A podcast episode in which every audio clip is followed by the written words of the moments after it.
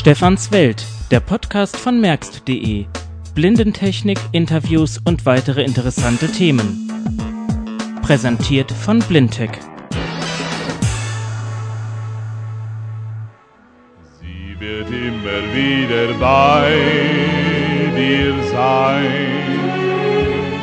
Die Melodie, sie lässt dich nie allein.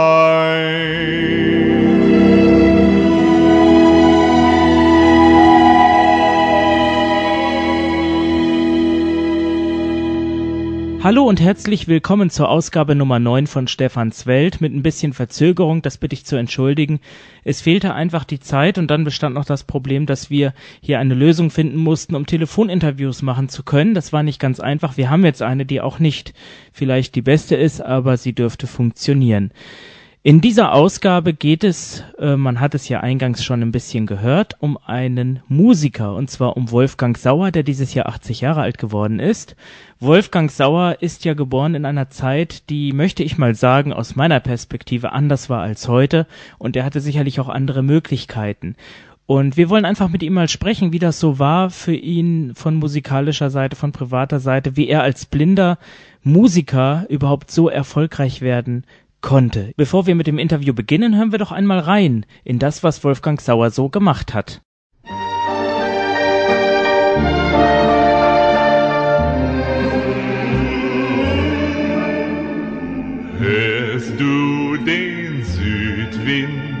Er flüstert dir zu. Tammy, Tammy, sein Glück bist du. Cindy, oh Cindy, dein Herz muss traurig sein. Der Mann, den du geliebt, ließ dich allein.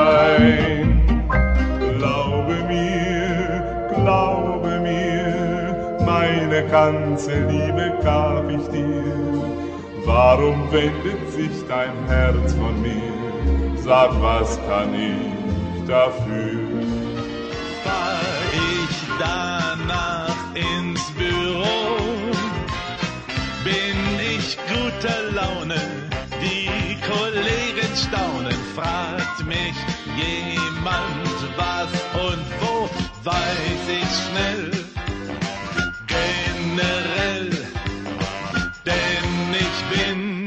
Bin ja so radioaktiv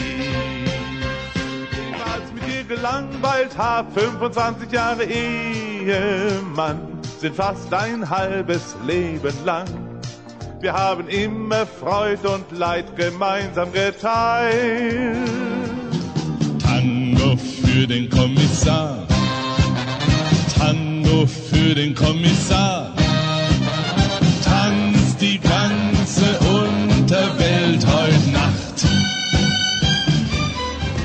Morgens, wenn ich aufstehe und zum Fenster raussehe, frage ich mich, was bringt der Tag? Sehe ich draußen Regen, ist für mich das Leben trübe und fad.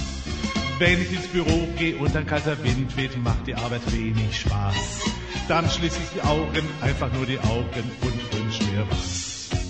Sonne, das ganze Jahr nur Sonne, ich brauche ja nur Sonne um frei zu leben. Sonne, das ganze Jahr nur Sonne, statt Sturm und Regen Sonne. Ein bisschen Afrika.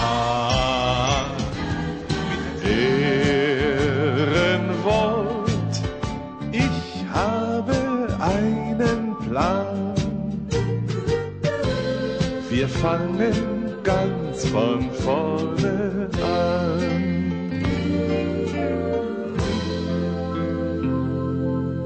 Am Telefon begrüße ich jetzt Wolfgang Sauer.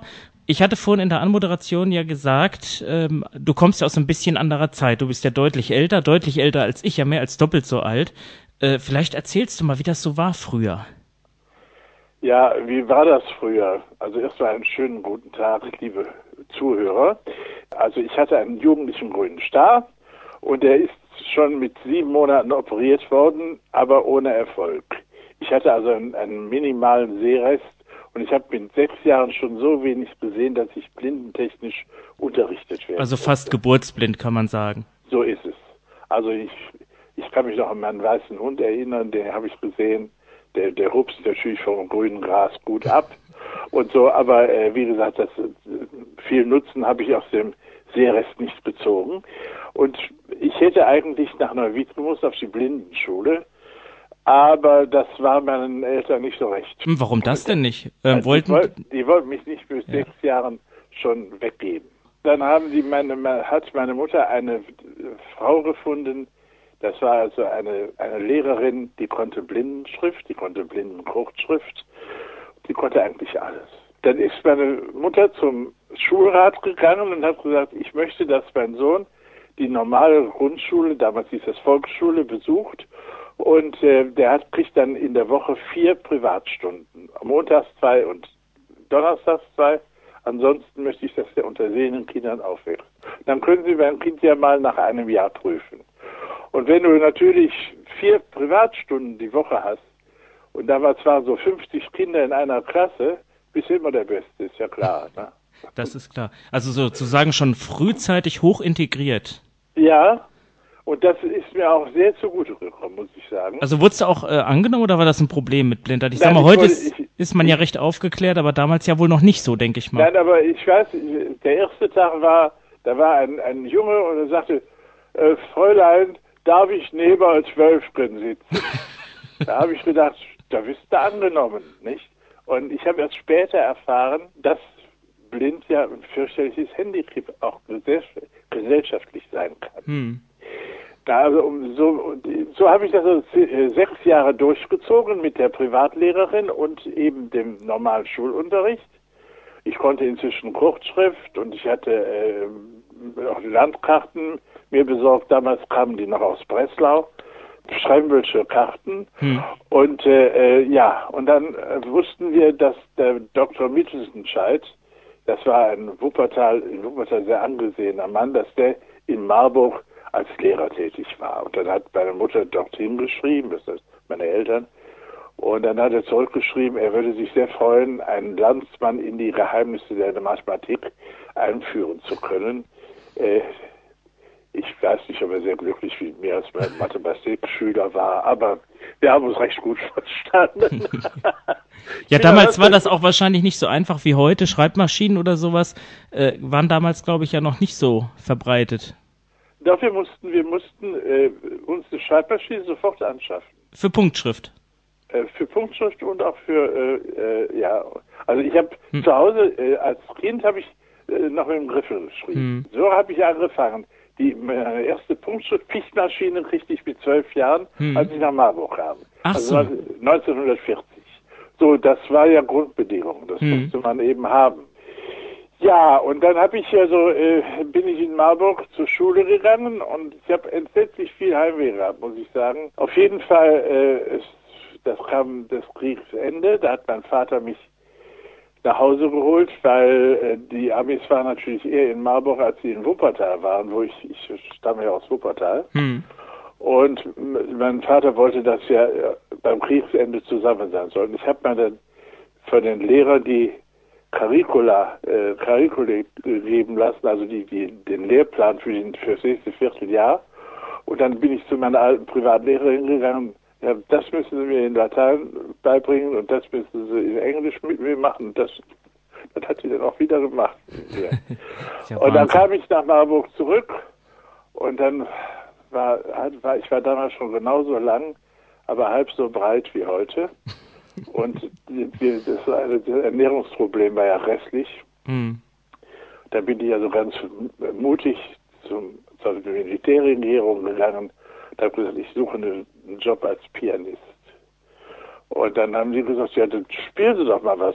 Und dann habe ich denen was vorgespielt und dann habe ich denen gleich was vorgesungen.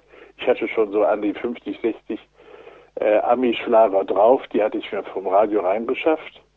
Und dann haben die gesagt, ja, können Sie bei uns anfangen. Da gibt's dann jede, alle zehn Tage gibt's eine Zehn-Mann-Ration, ein Paket, da haben sie zu essen. Das war pro Tag immer 4500 Kalorien. Die braucht man ja gar nicht. Da habe ich meine Kumpels mitleben lassen. Ne? Und dann habe ich also abends äh, von sieben bis halb elf im Ami-Club gespielt und mich dann hinterher noch ein bisschen aufs Abitur vorbereitet. Das war jetzt und in Marburg, richtig? Das war in hm. Marburg. Ich wohnte dann in Sauerskästchen. Das passt. Das passt in Sauerskästchen. und dann hatte ich, trank damals noch keinen Kaffee und in jedem Paket war ein Pfund Kaffee drin. Dann habe ich gesagt, Schwester Maria, die betreute uns damals, ich schenke Ihnen alle zehn Tage einen Pfund Kaffee. Sie dürfen mich nicht verraten beim Lehrerkollegium, dass ich abends noch weg bin. Dass ich dann mit dem Truck um halb elf oder viertel vor elf angefahren komme, dass dann kriege ich, ich muss eine zwei haben vor, vom Komma im Abi, in der Abitursnote. Mhm. Ja, so ist es dann gekommen. Ich hatte eine zwei vor, äh, vor der Abitursnote und äh, äh war auch immer satt. So, und dann habe ich angefangen zu studieren. Dann bin ich allerdings auch in eine, in eine bessere Kapelle gegangen. Das war die erste Kapelle war so mehr so ein Zirkusgeiger. Ich habe Anglistik und Germanistik studiert. Und nicht Musik? Doch, Musik, Theorie war mein drittes Fach. Ach. Musikgeschichte. Man musste damals drei Fächer belegen. Und äh, ich, man hatte mir geraten, ich sollte Übersetzer werden für Literatur. Lehrer wollte ich auf keinen Fall werden. Und äh, ich wollte mich nicht mit den dummen Kindern anderer Leute rumschlagen. Klingt so arrogant, aber ich, es war damals meine Einstellung. Und äh, ähm, ich habe nicht gewusst, dass die armen Übersetzer ganz schlecht bezahlt sind. Lass uns noch mal kurz bei den Lehrern bleiben. Es gab ja damals, also an Sonderschulen gab es ja auch blinde Lehrer, die müssten ja auch so aus deiner Zeit sein. Ich selber hatte ja auch einen blinden Lehrer oder, oder nicht nur einen. Ähm, war es denn damals schon möglich, weil das heute ja auch äh, inzwischen geht, dass ein Blinder auch Lehrer an der Regelschule hätte sein können? Äh, das war wohl möglich, aber ich habe auch keine äh, Nachhilfeunterricht gegeben. Ich, ich, ich bin pädagogisch eine Null. Ich kann anderen Leuten schlecht was beibringen. Ja. Das ja, gut, ich also, ich habe also dann eher, als, als ich, ich ging immer gerne in Konzerte und so weiter. Hm. Und, und wir durften, wir kriegten offiziell nur 15 Mark Taschengeld. Und dann bin ich zu einer Tanzschule gegangen. Damals waren ja die Schallplatten äh, knapp. Und dann bin ich da zweimal die Woche hingegangen, zwei Stunden, zweimal zwei Stunden und habe da gespielt Tango bis zur Vergasung oder langsamen Walzer oder was sie eben gerade unterrichteten. Mhm. Und dafür kriegte ich zweimal 50 die Stunde. Dann hatte ich in der, in der Woche hatte ich 10 Mark. Auch nicht und da war äh, so eine Konzertkarte kostete 3 Mark oder 4 Mark. Und ich, ich konnte dann immer in Konzerte gehen oder was, was ich machen wollte. Oder mal mit einem Freund, der freundlicherweise aus einer Metzgerei stammte, der hatte dann ein paar Fleischmarken, dann sind wir gemeinsam essen gegangen. Also das war immer sehr schön.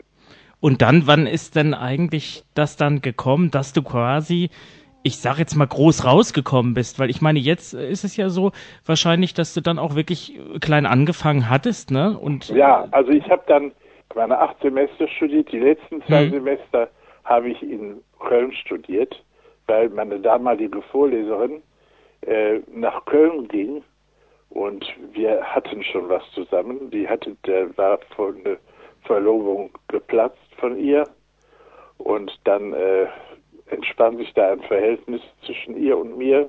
Mhm. Und äh, ich bin dann aber auch weggelaufen vor der Musik, denn äh, man, wenn du jeden Abend Musik machen musst und äh, hast auch noch das Bedürfnis, Feierabend zu machen um halb elf, dann kommst du vor ein und nicht ins Bett. Hm. Und dann, wenn du morgens um halb acht schon Vorlesung hast, weil wir hatten ja knapp äh, Säle, die beheizbar waren. Das war ja alles Nachkriegszeit, nicht? Hm. Das war ja alles ganz anders als heute. Und dann warst du schon nicht so aufnahmefähig mehr. Ne? Naja, auf jeden Fall, ich habe dann abgeschlossen und dann hat mir mein Doktorvater gesagt, hören Sie mal, Sie haben bei dem größten Shakespeare-Forscher äh, sechs Semester studiert bei Professor Deutschbein ich gebe Ihnen Shakespeare-Thema, sind Sie in acht Wochen, sind Sie fertig, da machen Sie Rosum, dann sind Sie Doktor. Und ich habe gesagt, nee, ich bin so enttäuscht von den Amerikanern, die sind ja Rassisten, die, die, was wir gegen die Juden gemacht haben, das machen die ja gegen Neger. Ich muss was schreiben über die National Association for the Advancement of Colored People. Da war der Erfinder dieser NAACP, war ein gewisser Dubois, beziehungsweise Du Bois, wie die Amerikaner sagten.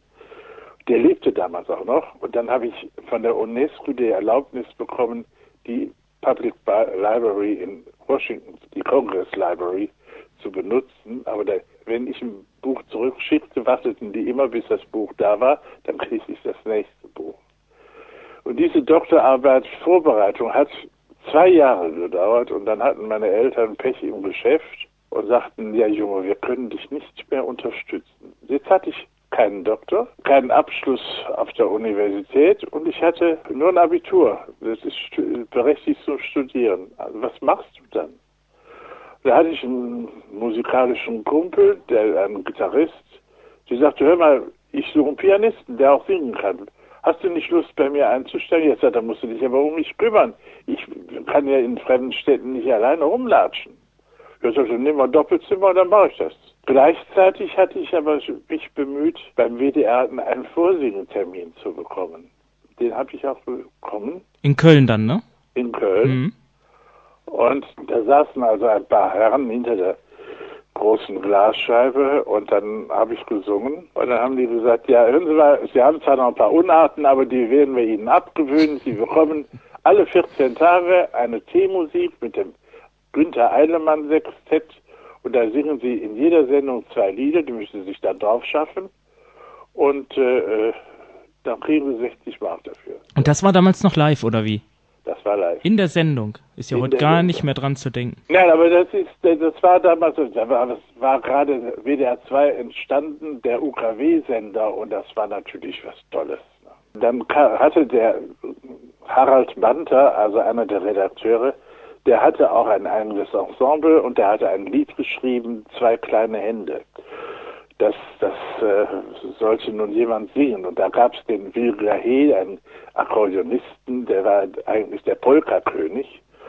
So, und dann äh, hat er gesagt, ich würde das ja gerne aufnehmen, Herr Band, aber ich habe keinen Sänger. Ach, sagt er, Sänger haben wir doch. Wer denn? Der, der Wolfgang sagt, ach, um Gottes Willen, der singt doch Jatz. Den habe ich in Dortmund gesehen, da hat er Jatz gesungen. Das ist ja schrecklich. Also natürlich, die haben darauf bestanden, der Sauer fährt mit nach Zürich. Und dann habe ich da acht oder zehn Titel aufgenommen auf Schallplatte für die Decker. Und darunter auch das Lied Zwei kleine Hände. Aber das verkaufte sich nicht. Das passte einfach nicht der Sauer mit dem Polka-König. Das ging nicht. Und das habe ich 1953 habe ich dann einem, mit einem kleinen Jazz-Ensemble aus Dortmund in Hamburg bei einem äh, Workshop mitgemacht. Damals waren alle großen Jatzer da, Hans Koller, Jutta Hipp. Also Hans Koller war also ein, ein moderner Saxophonist, die Jutta Hipp eine äh, Bebop-Pianistin. Äh, also und ich war mit meinem mit meiner Ebony Blue Five, also Ebenholz dunkle Fünf hm. war das. Trompete, Gitarre, Schlagzeug, Bass und Sauer am Piano. Und damals schrieb das Jazzpodium, Wolfgang Sauer kam, sang und siegte. also mir gehörte der Saal.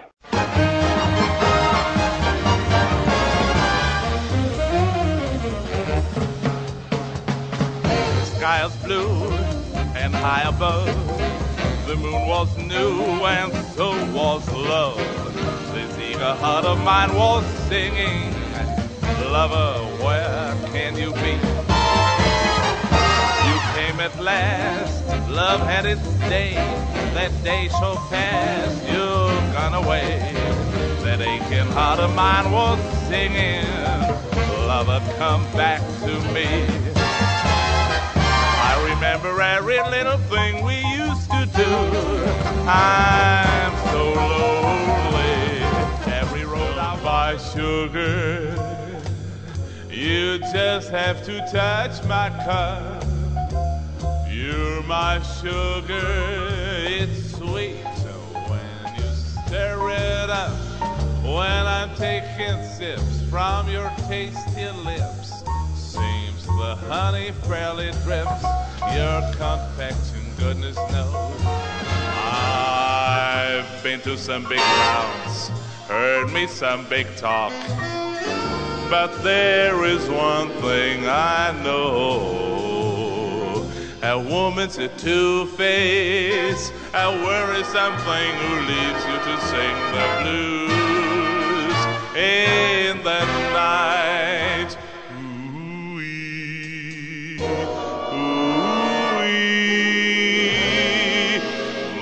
Mama was right, there's blues in the night.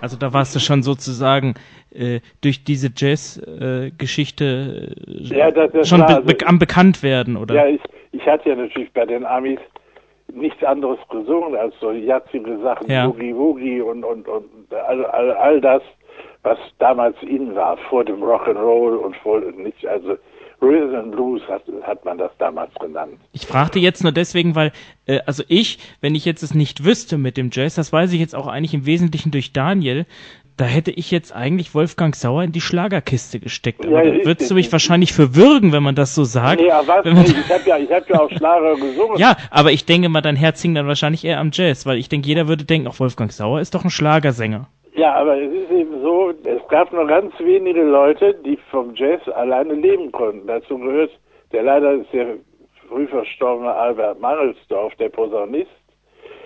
Der hat dann mal beim Orchester Willy Berklin mitspielen dürfen. Und dann hat er zu mir gesagt, Wolfgang, wenn ich beim Berklin weiter die Tanzmusik spielen muss, dann kannst du mich ins Irrenhaus bringen. Das kann ich nicht. Aber das ist einer der wenigen, die vom Jazz alleine haben leben können. Gut, der erste, der dann mit mir äh, Rundfunkproduktionen gemacht hat, war Kurt Edelhagen. Und er hat dann also mit mir vier Jazztitel aufgenommen und äh, vier deutsche Schlager. Mhm. Nicht? Und da kriegte ich dafür jeden Titel 80 Mark, das war ja damals unheimlich viel Moos. Ne? Kannst dir vorstellen, nicht? 8 mal 80, ach, Mensch, da war ich ja schon 640 Mark. King, ne? war ich ja King. Und die zahlten mir noch die Anreise nach Baden-Baden, damals war der Edelhagen noch beim Südwestfunk. Äh, wie, dann kam also ein Produzent, ein Musikproduzent von der Elektrola, ein Nils Nobach, und der sagte dann, Sie werden falsch produziert von dem Glahe, ich möchte Sie für die Elektrola verpflichten. Und dann habe ich gesagt, ja, ich hatte ja einen Vertrag, den konnte ich lösen mit der Decker. Und dann bin ich also zur Elektrola gegangen. Das erste, was ich gesungen habe, war dann das Limelight von Charlie Chaplin, eine Melodie geht um die Welt. Und die zweite Platte, die ich dann aufnahm, war Glaube mir und du hast ja Tränen in den Augen. Crying in the Chapel. Und das war, das ging los wie ein Zäpfchen. Das, wir waren vier Tage vor Rudi Schurike, der hatte vorher das Glaube mir als Mütterlein gesungen. Wir waren an den Rundfunkarchiven und die hatten also das Band eingekauft und dann lief der Sauer rauf und runter. Ich habe dann gedacht, Mensch, ist das nicht berufsschädigend? Da läuft ja ein bisschen zu viel. Man kann sich ja selbst schon nicht mehr hören. Ja. Aber ich habe auf einen Satz habe ich damals 500.000 Platten verkauft und ich hatte einen Lizenzvertrag.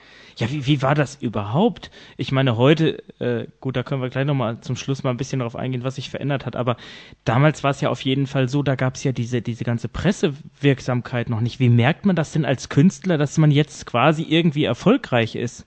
Ja, also das merkst du insofern, als dann die Leute kommen und wollen dich für Veranstaltungen haben. Hm. Und damals lernte ich einen Mann kennen, das war, da gab es eine Sängerin, die hieß Mona Baptiste. Und die war mit einem Michael Carey verheiratet, der war Engländer. Ein ganz seriöser, äh, dufter Mann. Und wir haben dann zusammen gesessen. Da sagte Wolfgang, was hältst du denn davon, wenn ich dein Management übernehme? Sagte, Michael, das wäre für mich das Allergrößte, denn äh, ich kann ja ganz schlecht für mich Forderungen stellen. Hm. Ja. Aber dieser Michael ist dann leider mit einem sehr, sehr teuren Auto vor einen sehr, sehr starken Baum gefahren und war auf der Stelle tot. Das ist schade. Und dann habe ich ja so keinen Manager mehr gefunden. Ich, da haben sich dann zwei Jahre später Manager gemeldet. Aber da hatte ich meinen Namen so durchgepaukt, war dann auf Tournee und habe dann in diversen Städten Interviews gegeben für die Presse und so weiter und so fort. Da, also da war also alles okay.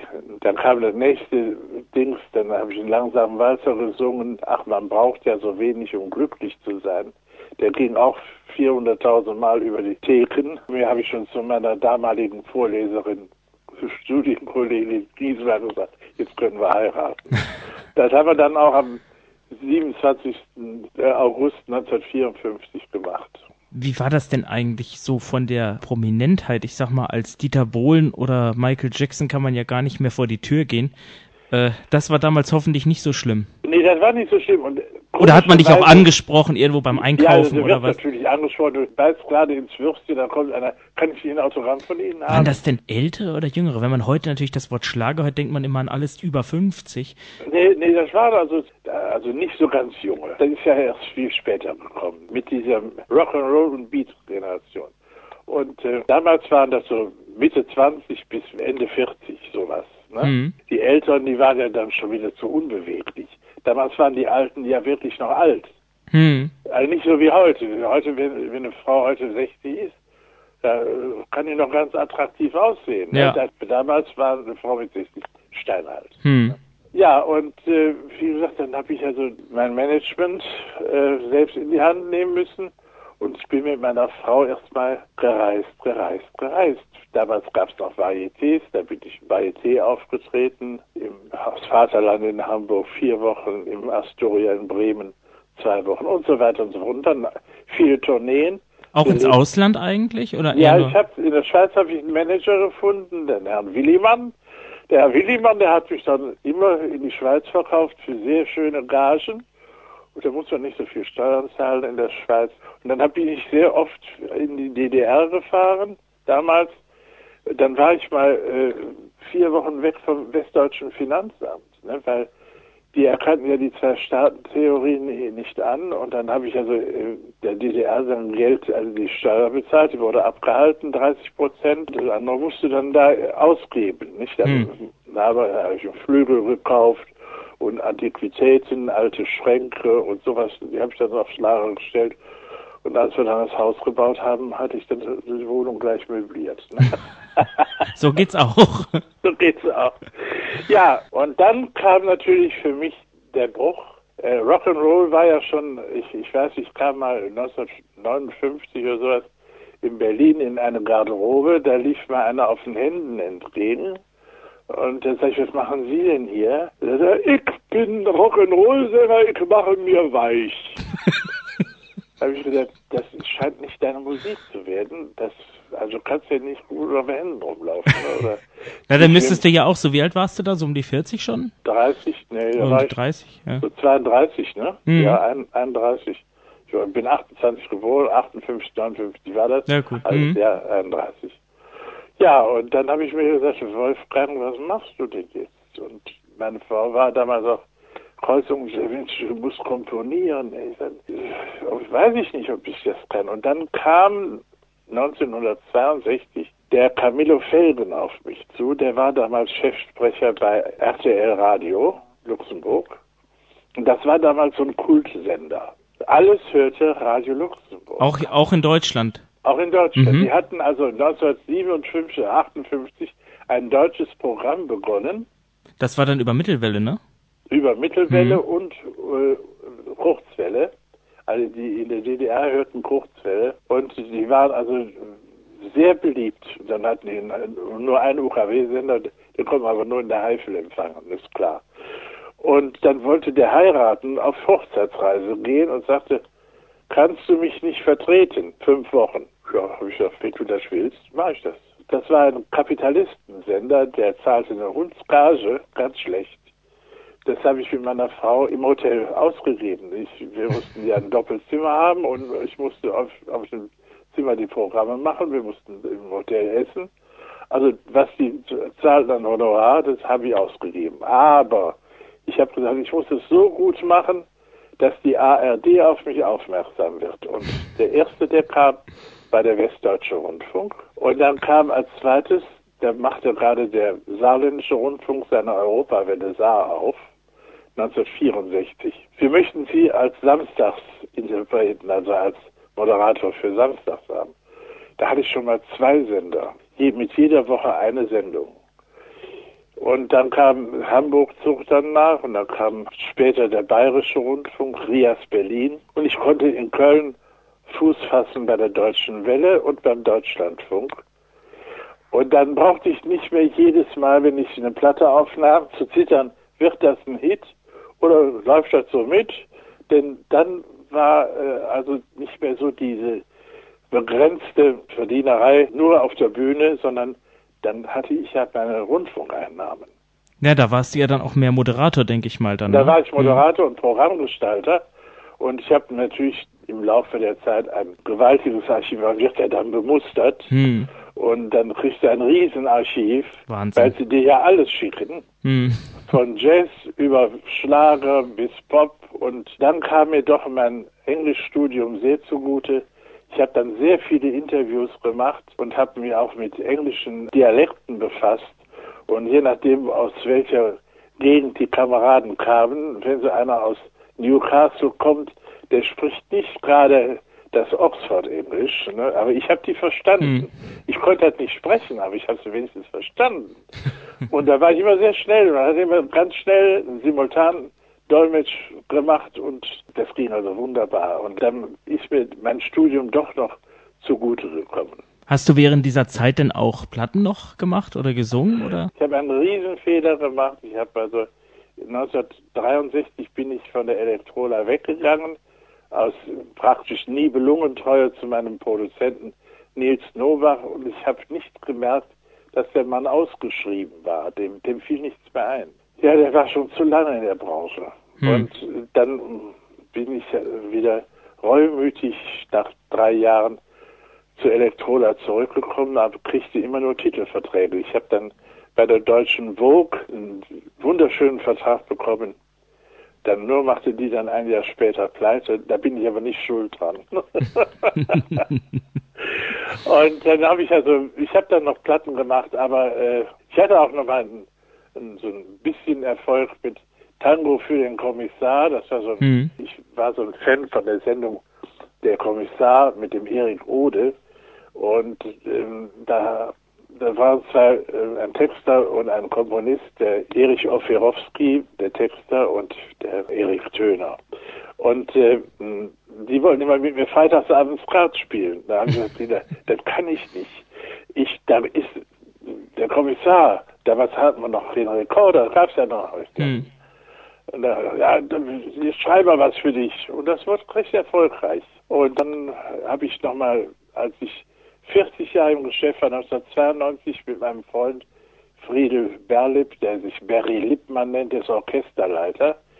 Mit dem habe ich nochmal eine Jubiläumsplatte gemacht, 40 Jahre Bühne Wolfgang Sauer. Da habe ich auch noch eine Stereoaufnahme von Glaube mir gemacht und äh, dieses, die schönen Zeiten der Erinnerung, Gentle on My Mind nochmal aufgenommen. Und äh, ja, und Gentle on My Mind habe ich nochmal neu aufgenommen und äh, dann so ein paar, ähm, ein bisschen was Verrücktes.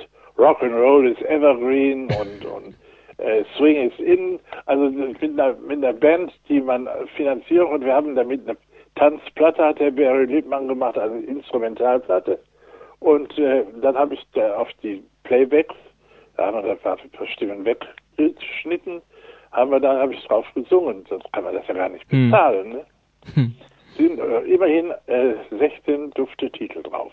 Schön. Wahnsinn. Ja, und äh, wie gesagt, hier, dann ist meine erste Frau ist 1988 leider verstorben. Und ich habe einen Sohn, der ist 1963 geboren, Ronald. Der wollte von der Musik nicht so viel wissen. Der ist dafür dann Steuerberater und Wirtschaftsprüfer geworden. Das macht nichts. Gibt ja genug Künstler, wo die Söhne dann jetzt auch mit auf der Bühne rumhoppeln. Ja, da muss er nicht sein. Ich bin da gar nicht so traurig drüber.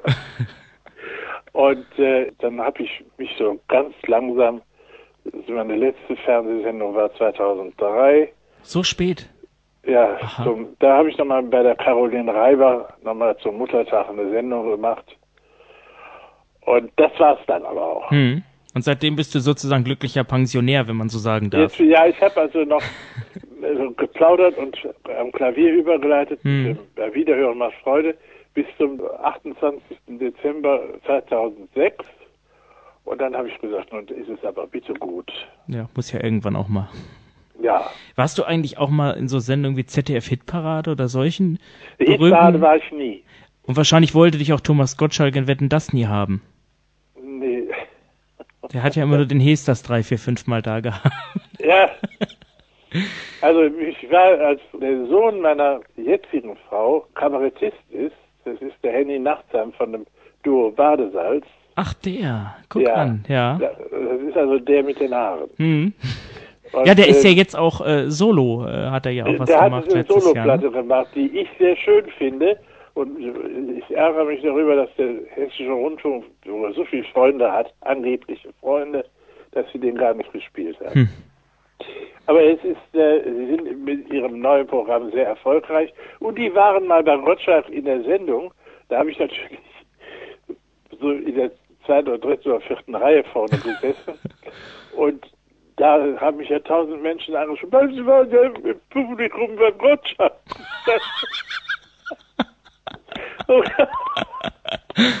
die Kameraleute, die kennen, kennen mich natürlich alle durch zig Produktionen. Ja. Ich, ich habe also äh, des Öfteren Fernsehen, ich habe diese Lou van Burg Sendungen immer mitgemacht, klar. Ne, und dann haben sie natürlich den Säuber voll drauf gehalten. Ne? Wenn die im Publikum waren. Naja, auf jeden Fall, äh, ich, ich kenne den Gottschalk, aber ich äh, wäre nie auf den zugegangen. Ich kannte auch den Regisseur, den Alexander Arndt. Hm. Aber der, der lebt ja nicht mehr. Aber äh, wie gesagt, das, das, da halte ich nicht an wie ein Krüppel am Weg. Hm. Nimm mich doch mal in die Sendung rein. Na, da wäre er so Dalli Dalli wahrscheinlich so dein Kaliber gewesen. Da war ich sowas. drin. Tatsächlich. Da, da war ich drin. Und zwar, da hatte ich ein Silberhochzeitslied gesungen und ich hatte 1979 hatte ich Silberhochzeit und da hatte der äh, Hans Rosen, der, der mochte mich sehr, der hat mich auch zum Rias geholt mit, mit einer Sendung. Ja, der war ja, glaube ich, ich hatte das mal gesehen, der hatte relativen Einfluss da gehabt, ne? Der war doch, nee, Intendant weiß ich gar nicht, ob er das Der war, hatte aber sehr viel zu sagen. Ja, also, ne? Ich, ich weiß, ich war in der Sendung von Rias als Sänger verpflichtet und ich höre, der sagt mich an, der wird übrigens in Zukunft beim Rias eine neue eigene Sendung gestalten. Ich denke, was, was, weißt du doch nichts von? Ja, auf jeden Fall kam er dann, wir haben dann hinterher noch zusammengesessen. Ich muss dich mal eben ansprechen. Äh, ich möchte, dass du das, was du in Hamburg machst, für mich mitmachst. Ja, ich sagte, ich will die Hamburger wären fragen. Nee, du machst für uns eine gesonderte Sendung, die zahle ich auch extra. Ja, das ist okay, Hans. Ich habe mich eben schon so gewundert. Ja, sagte ich, möchte dich mal überraschen. Also, das war ein unheimlich lieber Kerl. Also, der, der, der, ja, er war aber auch sehr perfekt, sagt man ihm nach, ne? er war perfekt. Er war einfach, und der war sowas von, der legte sich wirklich, machte autogenes Training und legte sich vor der Sendung eine Stunde hin. Dann war der richtig entspannt. Dann ging der raus und dann war der richtig wie ein, ein Flitzebogen gespannt auf die Sendung. Wahnsinn. Es war also wirklich toll. Ja, das war noch anderes Fernsehen als heute. Ja, war, also es, ich, ich bin, also ich beneide die jungen Leute heute nicht. Wir hatten viel mehr Freude, viel weniger Konkurrenzkampf und es hat hinter der Bühne, wenn wir hatten damals ja so äh, Programmtourneen. Da war man so mit sechs, sieben Künstlern und dann, jeder hatte so eine Viertelstunde bis 20 Minuten Auftritt und äh, äh, da hat keiner äh, gedacht, hoffentlich bricht der ein oder was. Nee. Aber die laufen ja heute auseinander, als wären sie sich böse. Tja, guckst du eigentlich auch sowas wie Deutschland sucht den Superstar und so ein Kram? Ist das eigentlich Nee, etwas, was dich anspricht? Ich, ich kann es nicht mehr ab. Ich habe mir das mal angesehen, aber jetzt ist schon wieder, geht's schon wieder los. Und gerade wird wahrscheinlich der, der letzte, da dieser Fabio aus Offenbach, der wird jetzt äh, den Heldentod sterben. Nicht, den hat ja der, der, der Bohlen betreut noch lange lange Zeit. Aber ich glaube, jetzt, jetzt verkauft er auch nichts mehr. Den sieht man nirgendwo mehr. Und Naja, das sind immer so Das- diese kurzen Wellen, ne? das ist furchtbar. Weißt du, und dann hast du plötzlich einen Lebensstil, den kannst du gar nicht durchhalten. Ja? Ich, ich habe immer auch so die Vermutung, sage ich jetzt mal so als Laie, ich bin ja überhaupt kein Freund von, von dieser Art von, von Medienspektakel. Ich habe immer so das Gefühl, die Leute werden da reingeholt und wissen eigentlich gar nicht, was auf sie zukommt. Ja, die wissen das auch nicht. Das ich meine, wenn du als, wenn du als, als jemand, der wirklich äh, halbwegs professionell irgendwo in Bars oder so mal spielst und dann irgendwann berühmt wirst, weil es einfach so läuft, weil es der Lauf der Dinge ist, das ist doch was ganz anderes, als wenn Ja. jemand von, von 0 auf 100 gebracht wird und vielleicht die noch vorher ja- motiviert wird, obwohl er überhaupt nicht singen kann. Ja, sie haben ja keine Gelegenheit, sich aufzubauen. Wo sollen die sich denn aufbauen? Ne? Das ist, das gibt es nicht mehr, dass man erst im Tanzlokal mit einer Band singt. Der, der Band engagiert keiner mehr. Der nimmt einen Discjockey, der legt Platten auf. Na, Ich denke auch, dass man das gar nicht mehr fördern will. Ich habe das mal gehört, dass Leute auch äh, mir mal sagten, die äh, eben auch kleine Bands sind, dass man auch da überhaupt nicht mehr reinkommt, weil man kriegt Vorgaben, wenn man die nicht erfüllen will, dann wird der nächste gesucht. Ne? Ja, ja. Wahrscheinlich Also, gibt's auch ich- viel zu viele, dass man das auch gar nicht mehr. Also man sieht das ja, was heutzutage alles in der Musikindustrie passiert, wie viele Titel da so rauskommen inzwischen. Ja. Ne? Also was mich ja gefreut hat, ist, dass äh, ich habe ja gedacht, es, nach mir gibt es einen blinden Sänger nicht mehr, aber es gibt inzwischen die Corinna May, die hat sich zwar aus dem Popgeschäft wieder zurückgezogen und singt hervorragend Jazz. Ne, die hat man ja auch so ein bisschen. Ja, die hat man ja gelingt. Ich Ja. habe ich hab sie damals angerufen, als sie anfing und habe gesagt, hören Sie mal, wissen Sie, dass das eine furchtbare Branche ist? Sie müssen aufpassen, dass Sie nicht betrogen werden. Ja, sie, ich weiß das. Ich ja, das nicht geahnt. Dass die disqualifiziert wurden. Der wollte auf jeden Fall mit der, mit der Nummer nochmal in die Endausscheidung. Und dann wurde sie disqualifiziert und dann hat der Siegel sie übernommen. Dann ist sie ja nochmal in die Endausscheidung gekommen. Dann ist sie ja, glaube ich, in irgendwo was Athen oder wo, ich weiß es nicht mehr. Da hat er I can't live without music. Hm, hat sie dann ja. vom Siegel gesungen. Das muss so 2002 oder 2000 Richtig, ja, ja. gewesen Irgendwie sein. sowas um die Kante. Ja. Und jetzt haben wir noch die äh, Joanna Zimmer, die ja äh, wohl Kapital im, im Hintergrund hat. Aber die, die hat auch erst zwei Alben gemacht. Was, was jetzt draus wird, weiß ich auch nicht. Ja, es ist ja so, dass viele ja auch heutzutage sehr viel nachsingen. Das hast du ja auch gemacht. Ne? Aber du hattest ja, glaube ich, auch eigene Titel, oder wie war das? Ne? Ja, also ich habe wenig selbst selbst geschrieben, habe ich nicht. Aber ich habe wenigstens also Titel, die für mich geschrieben Ja, waren. das, das meine ich ja. Also ich meine, man muss ja nicht unbedingt selbst schreiben, aber Nee, so was nee. mir bei der äh, Joanna Zimmer zum Beispiel aufgefallen ist, dass man doch dann viel covert und versucht mit einer Coverversion was zu landen, was ja heute so überhand nimmt. Ja, ja, das ist klar, ja, das ist, ja, was soll man machen? Die sch schreiben heute zum Teil so ziemlich beschissene Sachen. das ist viel lieber als von früher. Was ist denn für dich so der Unterschied zwischen der Musik von damals, also überhaupt dem ganzen Flair und heute? Also, weil viele sagen, ich will es mal kurz ausführen, ne, das Ding früher, wo die Beatles kamen, sagten alle Omas und Opas, oh Gott, das ist ja vielleicht schrecklich. Und jetzt merke ich, dass ich zum Beispiel sage, bei diesem ganzen äh, Hip-Hop-Kram, also mit den unterschwelligen Texten, dass ich das kann doch nicht wahr sein. Dann sagt mir dann jemand, ja Moment, das war ja früher auch so. Ich habe nur den Eindruck, dass die Qualität wirklich grundsätzlich nachgelassen hat. Wie würdest du das denn sehen? Du kennst Also ja beides. Sehe, ich sehe das ziemlich ähnlich. Also ich muss mir äh, den Herrn Bushido nicht unbedingt anhören, diesen Rapper. Das muss ich nicht haben. Und Hm. ich, ich werde gut, sicher die jungen Leute, die, die waren ja auch gegen unsere Alten. Ich, ich weiß, ich hatte so eine Platte von Duke Ellington, die hieß Boy Meets Horn. Da spielte der Rex Stewart also sehr gequetschte Töne. Hm. Und ich äh, hatte die Platte neu bekommen von Amis und legte die wieder und wieder auf. Da kam mein Vater so nach einer Viertelstunde, sag mal, ist der Hund immer noch nicht tot? Na gut, ich meinte das auch mehr bezogen auf die Message, die man, weißt du, früher waren ja die Texte gar nicht so gefährlich, aber was da heute in dem Hip-Hop-Bereich passiert, wo ja regelrecht Aggression auch noch aufgebaut wird, Ja, das finde ich ja. sehr problematisch. Das ist auch problematisch. Und ich weiß gar nicht, ob das den jungen Leuten so gut bekommt, denn äh, nur Opposition gegen was bitte? Tja, eben, Ja. gegen alles, gegen alles Gegen und jeden. alles, Und dann ja. produziert man Popmusik, ne, siehe Monrose, um dann Ja. wieder irgendwo noch Geld zu verdienen. Das ist sehr komisch. Ja, lieber Wolfgang, da sind wir am Ende. Das war sehr, sehr interessant für mich zumindest. Ich habe sehr viel zugehört und äh, ich habe, denke ich, vieles, was ich dich hätte fragen wollen, gar nicht gefragt, weil es kam von alleine. Es hat mir sehr viel Spaß gemacht. Ich danke dir recht herzlich. Ich hoffe, den Hörern hat es auch gefallen. Das letzte Wort hat Wolfgang Sauer. Und ich sage Dankeschön für das Interview und äh, für das Interesse Und wenn ich mal ein bisschen arg flapsig geredet habe, nehmen Sie es mir nicht übel. Ich denke, das nimmt keiner übel. Ich bin Okay. ja auch so. Tschüss dann. Mach's gut, Stefan. Tschüss. Bis zum nächsten Mal bei Stefans Welt.